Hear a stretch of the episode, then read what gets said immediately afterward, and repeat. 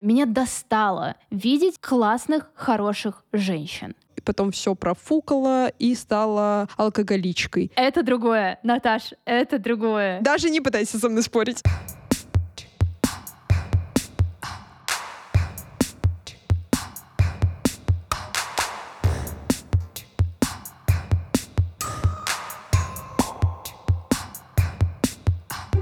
Всем привет! С вами подкаст «Поп Девишник» и мы его ведущие Лена и Наташа. Здесь мы говорим про классных девчонок в поп-культуре. И этот выпуск мы решили посвятить женщинам, которые были номинированы в этом году на «Оскар». Кто-то из них даже его получил. Мы обсудим героиню фильма «Все везде и сразу» и саму актрису Мишель Ео. Также поговорим про Тар с Кейт Бланшет, обсудим срачи вокруг этого фильма, обсудим, насколько он нам понравился или не понравился, и поговорим про других номинанток, которые снимались в фильме «Фабельманы», а также ради Лесли. Сразу уточним, что обсуждать блондинку мы не будем, потому что ей посвящен отдельный эпизод, который лежит на всех подкаст-платформах, где мы говорим про блондинку вместе с фотографом Сашей Масловой. Слушайте его обязательно. И, как обычно, напоминаем, что на нас можно подписаться на Бусти и получить кучу эксклюзивного контента.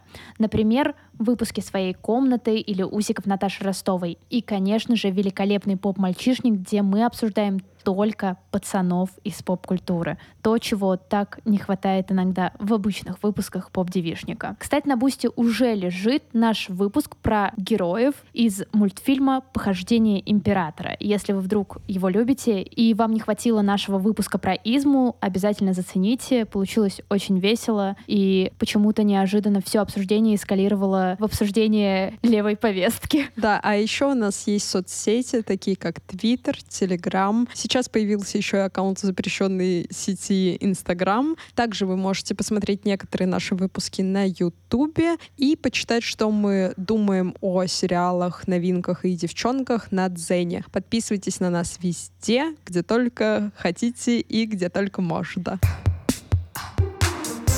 Так, ну и начинаем мы, конечно же, с победительницы, точнее, с фильма победителя «Все везде и сразу», потому что он взял семь номинаций, а также актрисы взяли две статуэточки за лучшие роли. Джейми Ли Кертис взяла статуэточку за лучшую женскую роль второго плана, а Мишель Ео взяла награду за лучшую женскую роль. И, конечно же, мы начнем обсуждение с этого фильма. Я могу сказать, что он мне не понравился. Серьезно? Серьезно? Объяснись прямо да. сейчас. Ну, конечно, визуально он обалденный. И награда за лучший монтаж, она супер оправдана. Но по смыслу я не считаю, что мне сказали что-то новое, что мне открыли какую-то вселенную, что я начала рефлексировать. То есть, мне кажется, из э, номинантов на Оскар там были претенденты с более глубокой историей и с каким-то новым неожиданным углом. Поэтому все везде сразу, мне кажется, ну да, типа фильм фильм про призвание, про свой дом, про то, что надо ценить то, что имеешь, вот это вот все. Но я не могу сказать, что это что-то новое или что-то достойное Оскара. Простите, пожалуйста, все фанаты этого фильма. Так, тогда мне нужен ответ, чем тебя может удивить фильм на Оскаре? Ну, то есть там как будто бы наоборот в последние годы ведь Академию ругают за то, что есть стандартный сценарий, по которому фильм должен идти. Что-то страшно драматическое, mm-hmm. что-то такое, ух, необычное необычное, но при этом очень похожее друг на друга. И мне кажется, mm-hmm. все везде и сразу здесь довольно сильно выбивается из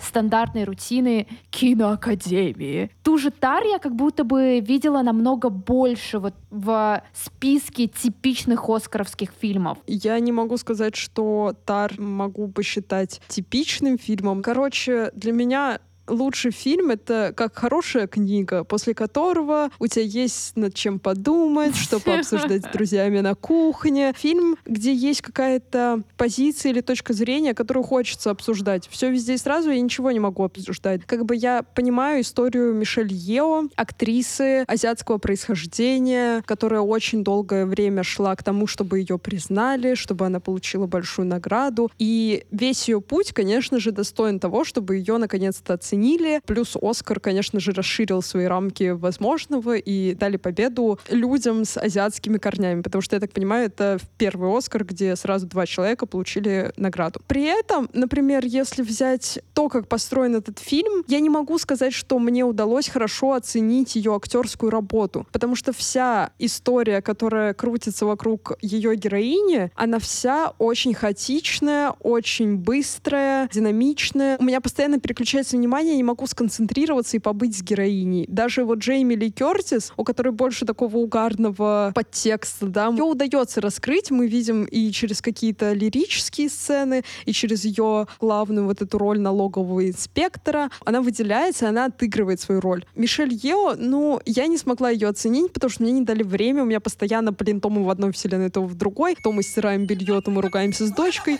Я смотрела фильм недавно, и я уже предполагала, что вокруг него очень много шумихи из-за Оскара. Но если бы я его посмотрела отдельно, я не могу сказать, что я вышла из кино и такая, типа, вау, вот это актерская игра.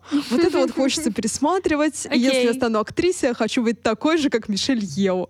Какие у тебя ощущения? У меня с этим фильмом вообще связана забавная история, как я пропустила бесплатный пресс-показ, собственно, все везде и сразу, потому что я приехала к 10 утра в великолепный атриум на Курской, и поняла, что я не успеваю дописать фриланс, а мне его очень срочно нужно сдать. Я уже профукала все сроки, которые могла профукать. Там был наш с тобой коллега Тёма, наш очень хороший друг, и я посмотрела ему в глаза и сказала, давай все-таки ты напишешь рецензию на этот фильм, пожалуйста.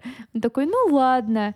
И я просто приехала в Атриум, чтобы там сидеть на фудкорте и дописывать текст, mm-hmm. пока Тёма смотрит фильм. Потом, уже где-то, наверное, через пару дней, потому что вот вышел все везде и сразу, люди начали на него ходить, и люди начали писать интересные твиты и интересные посты. Мне были неинтересны рецензии, так. потому что это не совсем то, где я ловлю вот то, что действительно мне может понравиться. А вот если зайти в соцсети и посмотреть, что появляется какой-то конфликт, потому что как будто бы после все везде mm-hmm. и сразу мир разделился на две части. Те, кто говорит, что это гениальное кино, и вам обязательно нужно на него идти, и у вас взорвется мозг, и это будет великолепно. Вы просто не сможете больше смотреть фильмы другие после этого фильма. Очень спокойно. И вторые, типа, ну, мы не понимаем этого хайпа. Ну, что, нормальная история, обычная история матери и дочери. Ну да, в формате мультивселенных. Ну и что?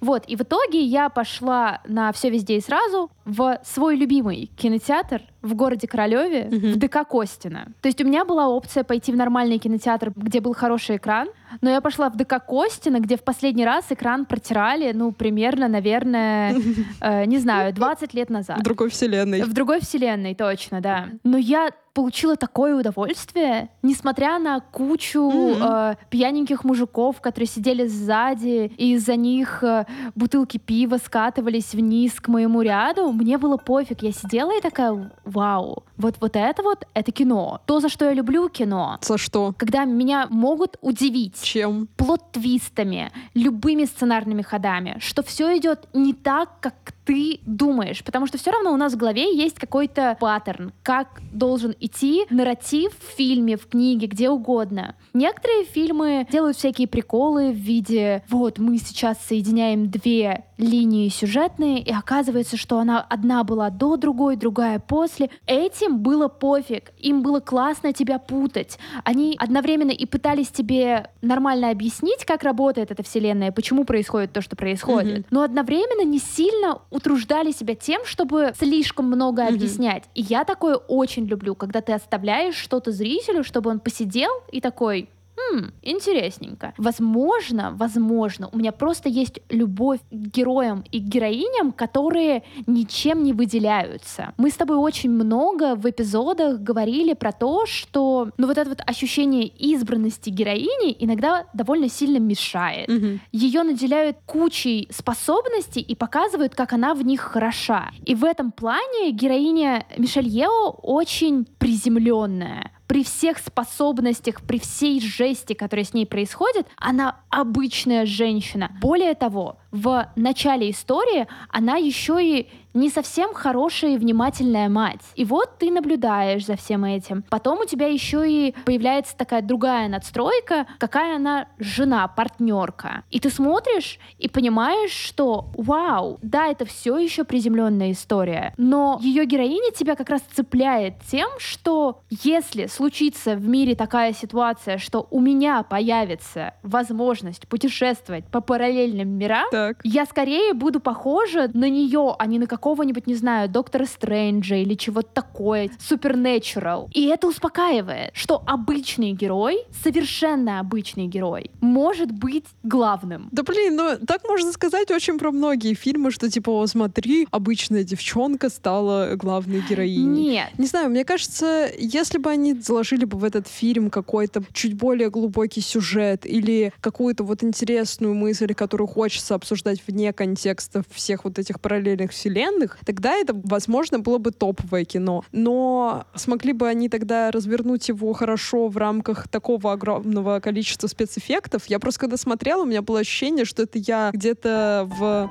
конце школы, в начале вуза пытаюсь сделать видео с миллионами эффектов, миллионами нарядов и такая типа сейчас я забабахаю, у меня тут все друг с другом связано. Зритель должен понять, если он тонко чувствует. И вот у меня ощущение, что они тоже всего напихали, выглядит прикольно, но я не могу сказать, что это кино, которое я хочу пересматривать или Мгм. которое я могу сказать, что вау, вот это лучший фильм, который я видела в жизни. Я как будто бы не ухватила там каких-то тонких смыслов. Все было довольно-таки прямо и честно, и Да. максимально реалистично, как бы это абсурдно не звучало в контексте всей этой вселенной, этой мультивселенной. Плюс Важный момент. В разогревах я несколько раз рассказывала, что в декабре-январе я ходила на киноклубы, и вот как раз в январе после Бергмана Курасавы мы смотрели Карвая. И я помню, что я очень давно смотрела один фильм Карвая, и он прошел абсолютно мимо меня. Я смотрела его с позиции, что я должна быть интеллектуалкой, поэтому мне нужно смотреть. Мгм. А тут я более осознанно глянула все. И один из фильмов, который мы смотрели, был 2046, в процессе просмотра которого я сидела и думала, мне это что-то напоминает. Что-то прям вот очень недавнее. Я вот прям смотрела это на большом экране, и это был не Карвай. Мгм. И представь просто то, насколько я почувствовала себя гениессой и потрясающей синефилкой, Так. когда мне пришло в голову, что один из сторилайнов «Все везде и сразу» полностью вдохновлен Карваем и его ранними фильмами. И я просто сидела такая, Леночка, ну, как бы все, можно идти писать в журнал «Сеанс», двигать всех кинокритиков. Ты распознала одну отсылку в фильме «Все везде и сразу». Великолепие. Надеюсь, это была не линия с камнями. Нет, это была не линия с камнями. Это была нуарная линия. Хорошо. Вот где было Мгм. очень много света красивого, костюмов. Я уже сто раз сказала про то, что мне понравился этот фильм. Мне кажется, ты это уже поняла. Классно то, что они не усложняли. Не усложняли именно человеческие отношения в этом фильме. Ну, как раз-таки весь смысл, вся загадка и все самое интересное в жизни, оно связано с человеческими отношениями. Да. Когда ты их упрощаешь, ты убираешь всю изюминку, на мой взгляд. Под усложнением человеческих отношений я имею в виду скорее то, когда сценаристы впихивают довольно странные конфликты в семью, в то время как мы все вышли из каких-то семей и понимаем, что чтобы там возник какой-то конфликт, не нужно долго думать. Конфликты возникают просто из-за недоговорок, из-за того, что они, ну, члены семьи плохо друг друга слушают или не очень эмпатично друг к другу относятся. И за этими мелкими интеракциями ты наблюдаешь и тебе становится клево. Я, если что, сейчас не пытаюсь тебя э, убедить в том, что нет, этот фильм классный, тебе понравится. Но я э, после сегодняшних новостей о том, кто выиграл Оскар, поняла, что хочу пересмотреть. Лучше посмотри Фабельманы и другие фильмы, которые не успела. Давай тогда про Фабельманов, потому что я его не смотрела, а Наташа смотрела. Да, мы будем переходить к другим фильмам. Как вы понимаете, насчет все везде сразу у нас есть два диаметрально противоположных мнения. Поэтому вы можете как порадоваться за Мишель Ео и команду, что они взяли семь статуэток, так и оплеваться и сказать, господи, были претенденты намного поинтереснее, как это сделала я, душнила этого подкаста.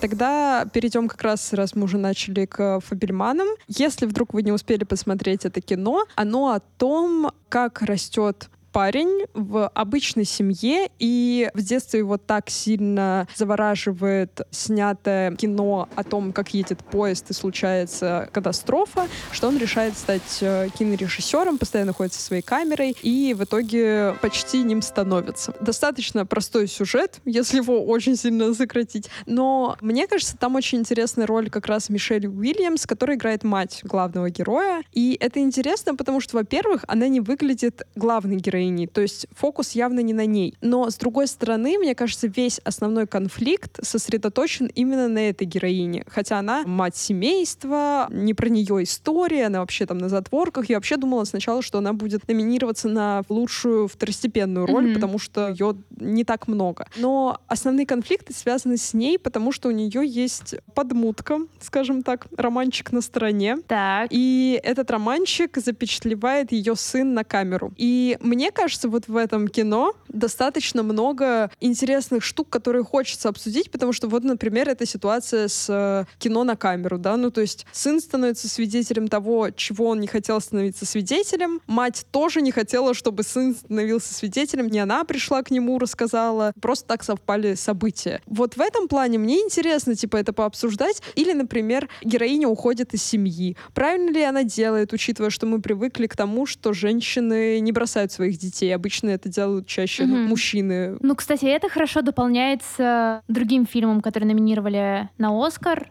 в адаптированном сценарии это как раз говорят женщины, и там так. очень похожая тема. Потому что главные героини — это восемь женщин, которые живут в таком сектоподобном месте.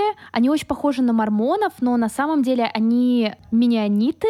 Это реальное течение, такое очень... Вышедшее из палеолитов, простите, пожалуйста. Нет, это очень любопытная штука, потому что это буквально течение, которое есть в огромном количестве стран. Я просто заходила на Википедию, я думала, что это что-то воображаемое, что это fiction, но нет. И женщины, пока из их общины уехали мужчины, собираются на собрание. Собираются для того, угу. чтобы решить, уходить им или нет. В их общине регулярно происходит изнасилование. Мужчины долгое время говорили им о том, что это не изнасилование, это в вас вселяется сатана или дьявол. О, Господи. Вот.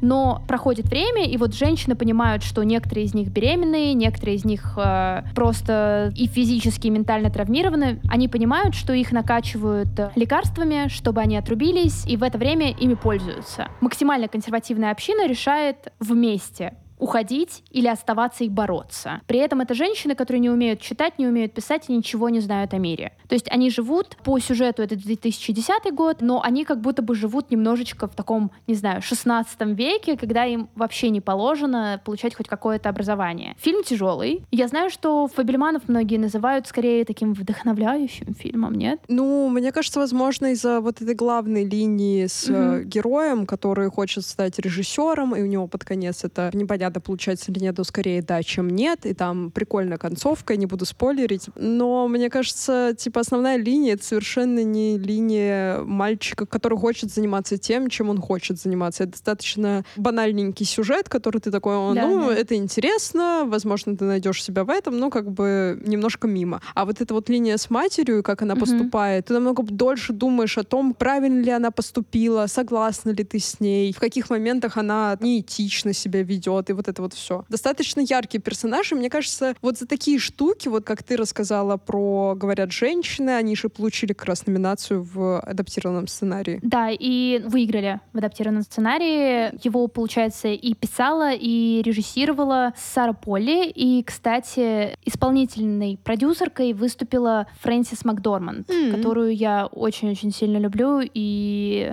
обожаю «Землю кочевников». Тут видно, что есть какой-то конфликт, конфликт, есть э, что-то не очень понятное, есть то, к чему у тебя может быть разное отношение. И мне кажется, вот такие фильмы, они больше всего задевают, и тебе хочется их обсуждать. Фабельманы, например, они выглядят достаточно простыми. Ну, не то, чтобы он напоминает Коду, которая в том году выиграла, да, mm-hmm. но он тоже такой немножко мелодраматичный, там очень красивый такой ретро-стиль, я так. его очень люблю. Но в целом, мне кажется, повествование может быть любым. Оно может быть бешеным, как в там все везде и сразу, оно может быть спокойным, как в Фабельманах. Самое главное, с чем ты уходишь из этого фильма. И вот с Фабельманов я вышла такая, типа, вау, ничего себе, вот эта вот девчонка, конечно, она не так проста. Очень мало женских персонажей, которым у тебя настолько неоднозначное мнение, как героини Фабельманов. Мгм. Ты вроде с одной стороны в нее влюбляешься, с другой стороны ты думаешь, блин, что ты творишь? С другой стороны, блин, можно тебя понять? С другой стороны, а что я должна тебя понимать? И вот ты в этом конфликте постоянно находишься. Даже сейчас мы на записи, я до сих пор не понимаю, как я к ней отношусь. Мгм. Мишель Уильямс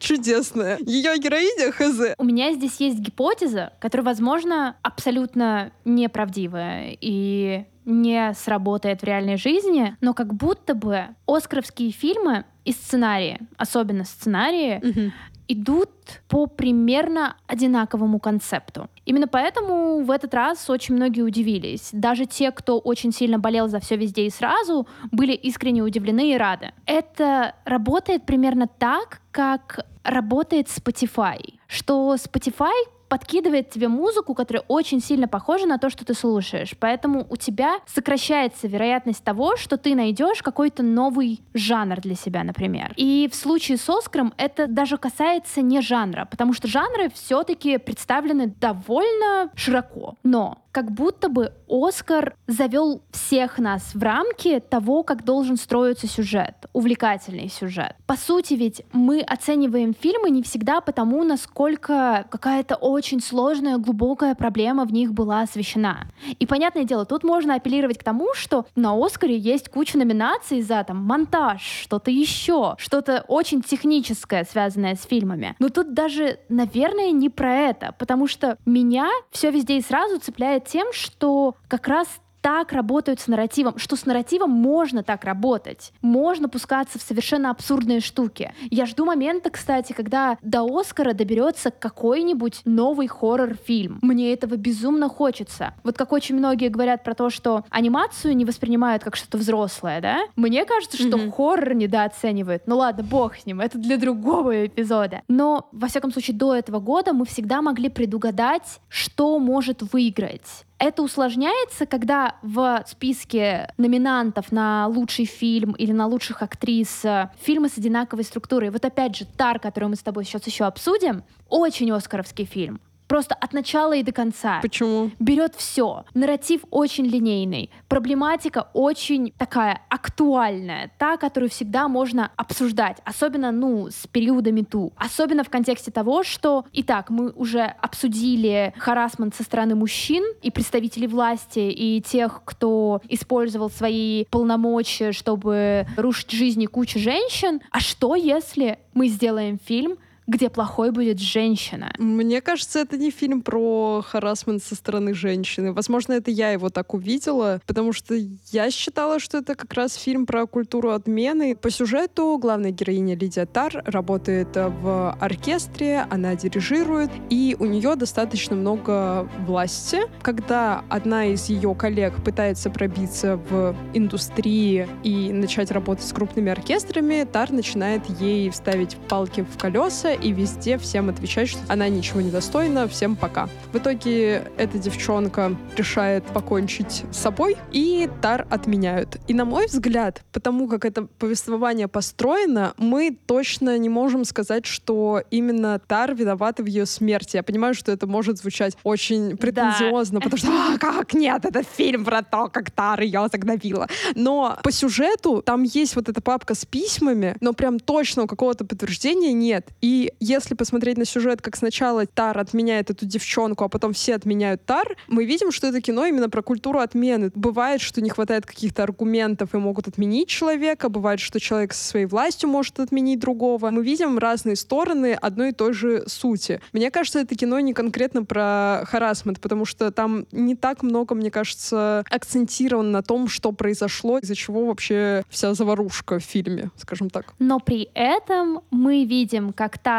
флиртует с подчиненными. Мы видим то, что она частенько пользуется тем, сколько у нее власти. Мы видим ее переживания касательно того, что она чувствует некоторую ответственность. Иногда она очень сильно чувствует ответственность. И как будто бы это тебе намекает на то, что Тар — это на самом деле та самая не идеальная женщина. Это женщина, которая сделала себя, женщина, которая добилась огромного успеха, и у нее все идет отлично от того, что она попадает в берлинский оркестр, чтобы там дирижировать, Мгм. до того, что она публикует свою автобиографию. При этом она плохой и неприятный человек. Ну, на мой взгляд, она не сильно печется насчет того, что случилось, и мы видим, что она старается скорее сохранить свое лицо и репутацию, и Да. сохранить то, что она выстраивала сотни тысяч лет, потому что иногда она очень плохо выглядит, простите, пожалуйста. Вот там, как она забегает на оркестр, начинает толкать дирижера. Теперь я буду вести это шоу, потому что я его строила столько времени. Я не вижу, что она сильно переживает из-за этой проблемы. От нас убирают вот эту сюжетную часть, где все происходит, и мы не видим, как она общалась с этой женщиной, которая в итоге решила покончить с собой. Мы видим только, как вот случилось, и как начинают все реагировать. И Тар, и СМИ, и ее подчиненные, которые уходят. Поэтому я не могу сказать, что она точно не причастна, и она точно белая и пушистая,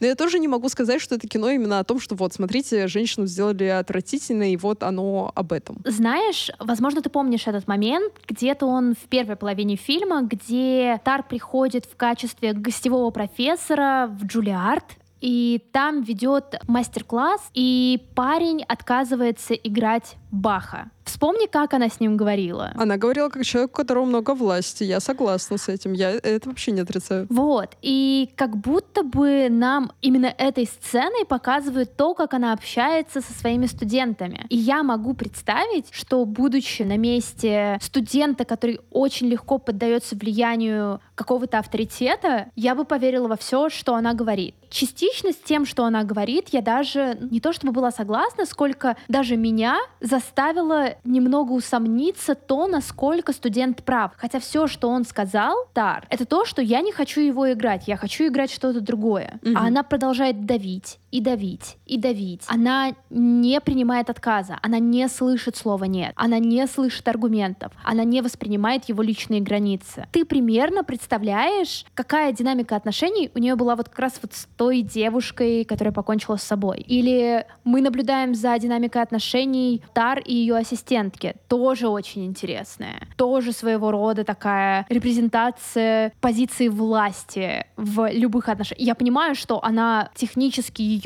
босс, но иногда есть ощущение, что для нее эта ассистентка абсолютно невидимая. И она даже не воспринимает ее как опасность, как оказалось зря. Ну да, я говорю насчет власти, насчет того, что Тар у нас авторитет, э, как бы тут э, возражений нет, потому что иначе это бы все не случилось. Но просто мне кажется, они настолько грамотно выстроили весь сюжет, что видишь, у тебя может быть догадка, что, возможно, Тар виновата, и она действительно отвратительный человек, э, из-за которого люди вон вообще решают, что больше не надо жить. Возможно, это фильм про культуру обмена. Ну, то есть просто дальше, как развиваются события, мы видим, что вот на нее давят, что все, давай, пока мы тебя отменяем, мы больше не хотим тебя видеть. И она с этим смиряется, потому что у нее нет другого выбора. Наверное, поэтому для меня это актуальное кино, которое вот можно обсуждать. В нем есть что-то вот, как по-разному можно интерпретировать эту историю. И при этом Тар ни в одном, ни в другом случае я не считаю какой-то прям душечкой. Там, например, моя теория Мгм. про то, что это культура отмены, я не говорю про то, что, ой, блин, зачем они так с ней поступили? Я не знаю, как с ней надо было поступать, потому что я не знаю, что там произошло, мне это не показали, блин.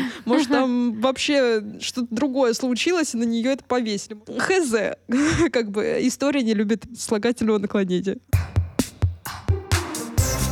Наверное, последнее, что я хотела бы добавить про Тар, почему я, в принципе, пришла к тем выводам, которые я сейчас на тебя вывалила, и почему для меня это именно история про харасмент, про позицию власти, которой воспользовались. Когда я смотрела этот фильм, я пыталась представить, что это фильм про мужчину-дирижера. Нам показывают все то же самое, все те же самые отношения, все те же кадры. Но вместо Кейт Бланшет, я не знаю, Мэтью МакКонахи. И если бы это была история про мужчину, мне кажется, там мало у кого бы возникло недопонимание, про что это. Что там не было бы про культуру отмены, что там все очень четко. Поэтому для меня, наверное, это именно история про проблематичную женщину, про очень проблематичную женщину, про опасную женщину. И на самом деле с этим оказались многие согласны именно в сети. Более того, начали обвинять фильм «Тар» и его создателей, и Кейт Бланшет в том числе. Так. Например, довольно популярная в своих кругах. Я не знаю дирижеров, дирижерок, никого. Дирижерка Марин Олсап дала такой комментарий Sunday Times, в котором назвала Тар, героиню Лидии Тар, антиженщиной, Мгм. что весь фильм выходит антиженским, что будто бы женщины себя так не ведут, что ей было очень больно наблюдать за тем, что героиню Лидии Тар решили развивать и описывать так, как это сделали. И вот здесь у меня немножечко, наверное, возникает вопрос, плохо это или нет. Кейт Бланшет сразу вышла в соцсети, или она в каком-то своем ответном интервью сказала, что нет, ребятушки, это все ерунда, нет, это важный фильм, бла-бла-бла-бла. Еще бы она так не сделала. Она играет главную героиню Мгм. и номинирована на Оскар была. Я думаю, ты не довольна, потому что когда Роберт Паттинсон не защищал своего героя в «Сумерках», ты считала, что он должен был это делать. Это другое, Наташ, это другое. Конечно. Я не совсем согласна с этой критикой, потому что она как будто бы подразумевает, что женщины в кино и женщины в жизни — это кто-то ультимативно положительный. Это вот знаешь, как вот недавно был 8 марта, и в куче поздравлений было про то, что вот оставайтесь такими же эмпатичными, ос- оставайтесь такими же понимающими, бла-бла-бла-бла-бла. И ты сидишь и думаешь, вообще довольно фиговое поздравление. Мгм. Особенно в контексте того, что на самом деле значит этот праздник. И в контексте кино, если честно, меня достало видеть классных, хороших женщин. Мгм. Мне нравится наблюдать за такими героинями, как Тар. Я с ними не согласна. Я абсолютно не поддерживаю все, что они делают. Но за этим интересно наблюдать. И мне кажется, когда мы называем такое кино антиженским, это немножечко лишает возможности кучу сценаристок, режиссерок в будущем писать не идеальных женщин. За это я люблю Флибэк, за это я люблю Фиби Уоллер-Бридж. Кстати, слушайте эпизод своей комнаты про Фиби Уоллер-Бридж. Потому что героиня дряни — полная дрянь. Она отвратительная. Она совершает отвратительные поступки. Не на таком уровне, как Тар, потому что, опять же, у Тар куча власти. Но все равно за всем этим очень классно наблюдать. Ты понимаешь, что в этом есть что-то новое. Ну, слушай, вот когда ты сказала, что ты представляешь на месте Лидии Тар мужчину, и тогда становится все очевидным, мне кажется, такой концепции как будто бы немножко рушится вот это то, что женщины могут быть не идеальными. Потому что для меня я вот начала представлять, что на месте Тар мужчина. На мой взгляд, это такая же история. То есть, типа, если у тебя есть какие-то доказательства того, что человек совершил что-то ужасное, то хоть женщина, он хоть мужчина, он, ну, как бы все, до свидания. Если это, как мне показалась история про культуру отмены, то там без разницы, мужчина там или женщина. Вот так же есть власть. С тем, что сказали, что женщин не надо так показывать, возможно, мы с тобой не вращаемся в дирижерских кругах, возможно, там все девчонки правда пусечки, и такие, типа, машут палочкой очень аккуратно, очень эмпатичные, красивые, и цветут на 8 марта, как цветочки. Ну, наверное, в этом мы с тобой можем сойтись, что если вы вдруг давно не смотрели хорошие фильмы про то, как может извратить человека власть, которая у него есть, неважно, какого пола этот человек, то этот фильм идеально зайдет под ваши запросы, потому что Тара — это буквально история про антагонистку. Ее очень сложно назвать протагонисткой. У меня такие ощущения были, когда я смотрела сезоны, не знаю, Breaking Bad. Или Сопранос, Мгм. кстати. Вот, Сопранос, да. То есть ты наблюдаешь за Тони, и ты очень хочешь поверить в этого человека, что он может стать другим, что он может Ну, исправиться. Стар по-другому. Но ты не думаешь, что она исправится или то, что она будет хорошей. Ее тебе изначально подают. Почему у меня еще возникли сомнения, что это фильм именно про харасмент? Ты смотришь на Тони Сопрано, и ты видишь его хорошие качества. Ты видишь его и как Где? добродушного батю, например, как человека, А. который пытается разобраться со своей башкой иногда. У него случаются приступы панических атак, и ты такой, типа, блин, бедняжка. Он за несколько сезонов в твоих Так глазах по-разному раскрывается. Удар тоже панические атаки. Не знаю, на мой взгляд, ее показали со всех сторон, что вот она злюка-калюка. Типа, смотри, у нее плохие отношения в семье, смотри, она орет на студентов, смотри, она очень строга на работе. Естественно, если что-то происходит, то она явно является виноватой виноватой. И поэтому, мне кажется, при такой расстановке акцентов ты еще думаешь, а точно ли она виновата? Или, может быть, мне так все показали, что оно кажется таким. С Тони mm-hmm. Сопрано у меня, например, было ощущение, что я смотрю, и каждый раз, когда они кого-то идут мочить, я такая, пожалуйста, давайте вы передумаете в последний момент. И когда они не передумывают, я такая, блин, почему так произошло? Блин. Я снова вас зря поверила. Это интересно, потому что, несмотря на то, что динамика персонажей разная, и нам очень по-разному их показывают. Плюс у Тони Сопрано, очевидно, есть больше времени, чтобы дать тебе какую-то надежду. Или хотя бы ну, да, да. малейшую мысль, что, ну, может, все-таки не надо, может, все-таки не надо. Честно, итог один и тот же. Эти люди, и Тони, и Тар, ты смотришь на Тар, да, и тебе кажется, что вау, действительно, девчонка сама себя сделала, такая талантливая, такая крутая, и реально на сцене же выглядит супер мощно. То есть она прям полностью в работе оркестра. Она знает, как он дышит, как он работает. Ты думаешь, ну как такая талантливая-то? И также с Тони. Ну вот ты ж такой пусечка. Ты же к терапевту ходишь. Да, косячишь, но ничего. Но в итоге у тебя вот это вот прикольное послевкусие, которое я обожаю в поп-культуре. Когда тебя немножко обманывают. Когда тебе вроде бы дают какую-то возможность влюбиться в персонажа, и он тебя чуть-чуть очаровывает, а иногда очень сильно очаровывает, но в конце тебе так не немножечко, знаешь, плюют в лицо, типа, а мы вам ничего не обещали. Да я не могу сказать, что меня влюбили в Тар, например. Мне, наоборот, ее показали с тем, как человек мирится с тем, какой статус на него навешен. Они буквально взяли на главную роль Кейт Бланшет. Они хотели, чтобы ты влюбилась в нее. Я не влюбилась в Кейт Бланшет, простите, пожалуйста. Но, в общем, мне кажется, судя по тому, как протекает наш с тобой эпизод, заметно, что вот смотри, как много мы обсуждаем Тар какие у нас догадки, как по-разному мы ее видим, как по-разному мы видим отношения сценаристов и режиссеров к этой героине, как по-разному себя показывает Кейт Бланшет после выхода фильма. Мне кажется, вот такие фильмы, где ты можешь сидеть сраться и говоришь, что нет, Тар была твариной, или нет, Тар нормальная. Такие фильмы, их интересно обсуждать, они оставляют у тебя что-то после фильма, и ты даже спустя какое-то время можешь из-за них посраться. И мне кажется, такие киношки должны выигрывать. Все, это, это моя вот, вот в этом даже не пытайся со мной спорить.